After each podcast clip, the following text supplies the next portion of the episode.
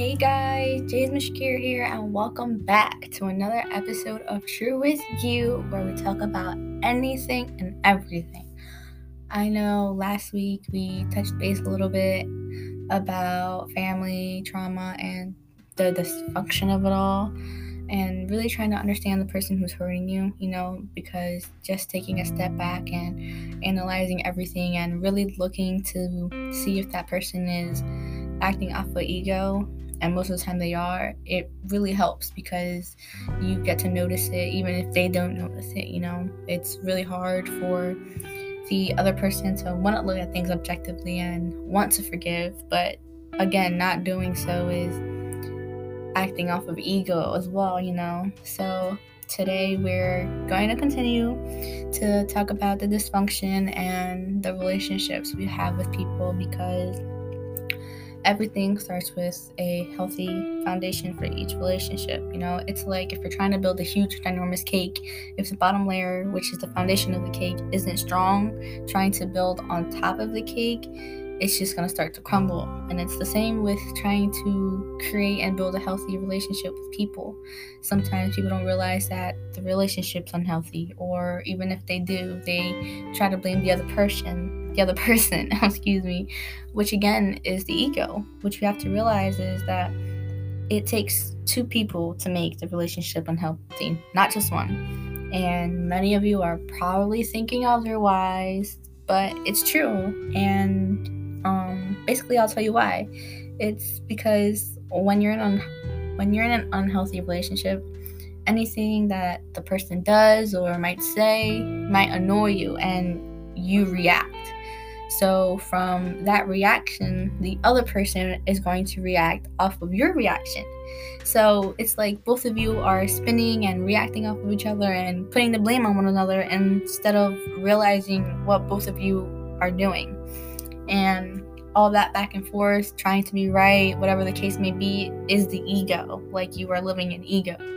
And we really have to remember that not reacting is way more powerful than reacting because you aren't feeding the unhealthiness and you aren't feeding into the ego. So when the person that you care about harms you in a way, it's like, what do you do? You look at things objectively because objectivity and healthy relationships encourage is each person to basically be responsible for their own choices and actions and the consequences that comes with them as well.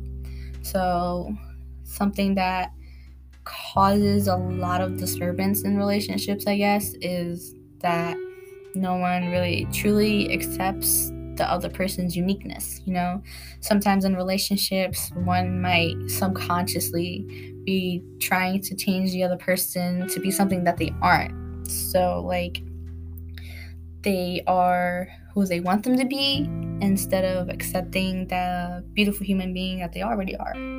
Um, same with our parents, you know. Some parents have their son or daughter at a young age, then they worry that their child might do the same mistakes as them, which is okay because it is.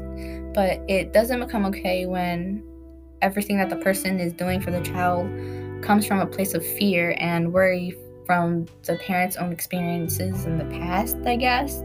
You know, even with um, individuals who had a good childhood and a decent life and an upbringing may want to modify some parts of their life, but sometimes when they open their lips, they frequently speak in the same way that their parents spoke to them.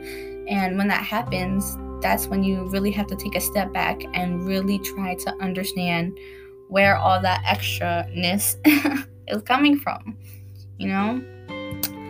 Another thing is, a lot of people find it difficult to understand that you, as a parent, and your child are two different people who are living two different lives with two different viewpoints, living in two different time periods with two different ones, and just wanting two different futures. And that the only way for your child to make the same mistakes as you being the parent is if they experienced the exact same experience, the exact same feelings and thoughts as their parents did in the past, which is literally impossible. You can't go back in the past and do exactly everything that your parents did, you know.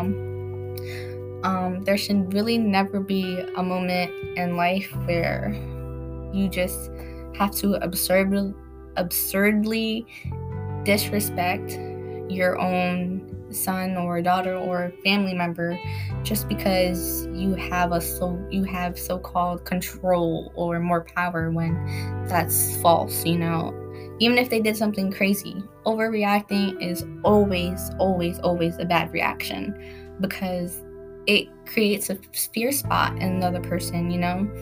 And honestly understanding why parents and family members are the way they are and why they do things a certain way begins with just taking a look back at their own childhood, their own upbringing, which is basically, again, looking at things objectively, like I said before.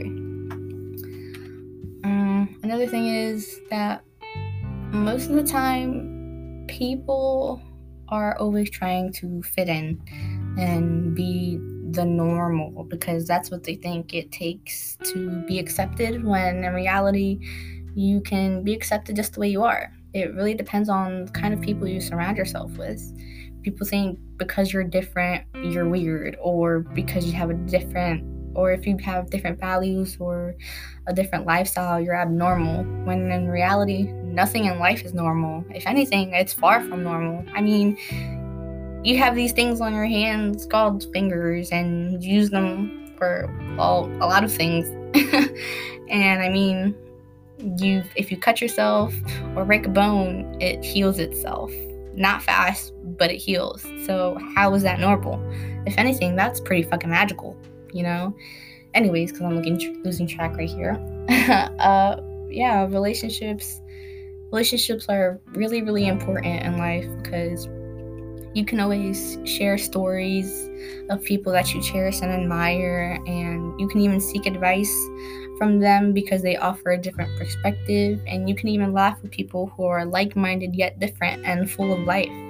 Because, like meals, people in relationships are boring if they were all the same. There's over a billion different people in the world, and I think that's pretty fascinating because they're all here with you just living on this huge chunk of rock. Like, whoa.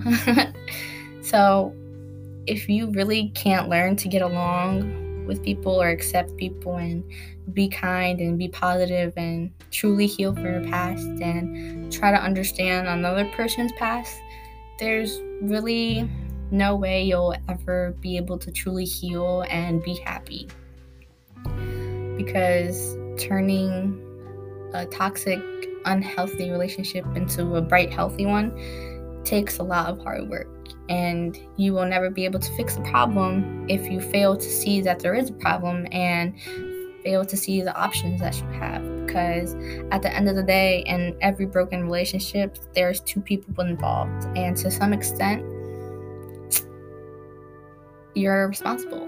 But either one can have a tremendous impact on healing and fixing the brokenness. It only takes one person to change it. But you have to be willing to change, otherwise, it's going to fall apart. You know, the truth is that you may or may have not caused a large portion of the broken relationship, but you are responsible for the role that you play once you recognize that there is a problem. Because wanting revenge or having an overwhelming amount of resentment is just the ego talking, and that isn't healthy whatsoever. You know, you really have to remember that you just take a step back and just really think, and you have to forgive to be forgiven. This is Jason Shakira, and thank you for listening to True With You. I hope you have a phenomenal rest of the week. See you on Thursday.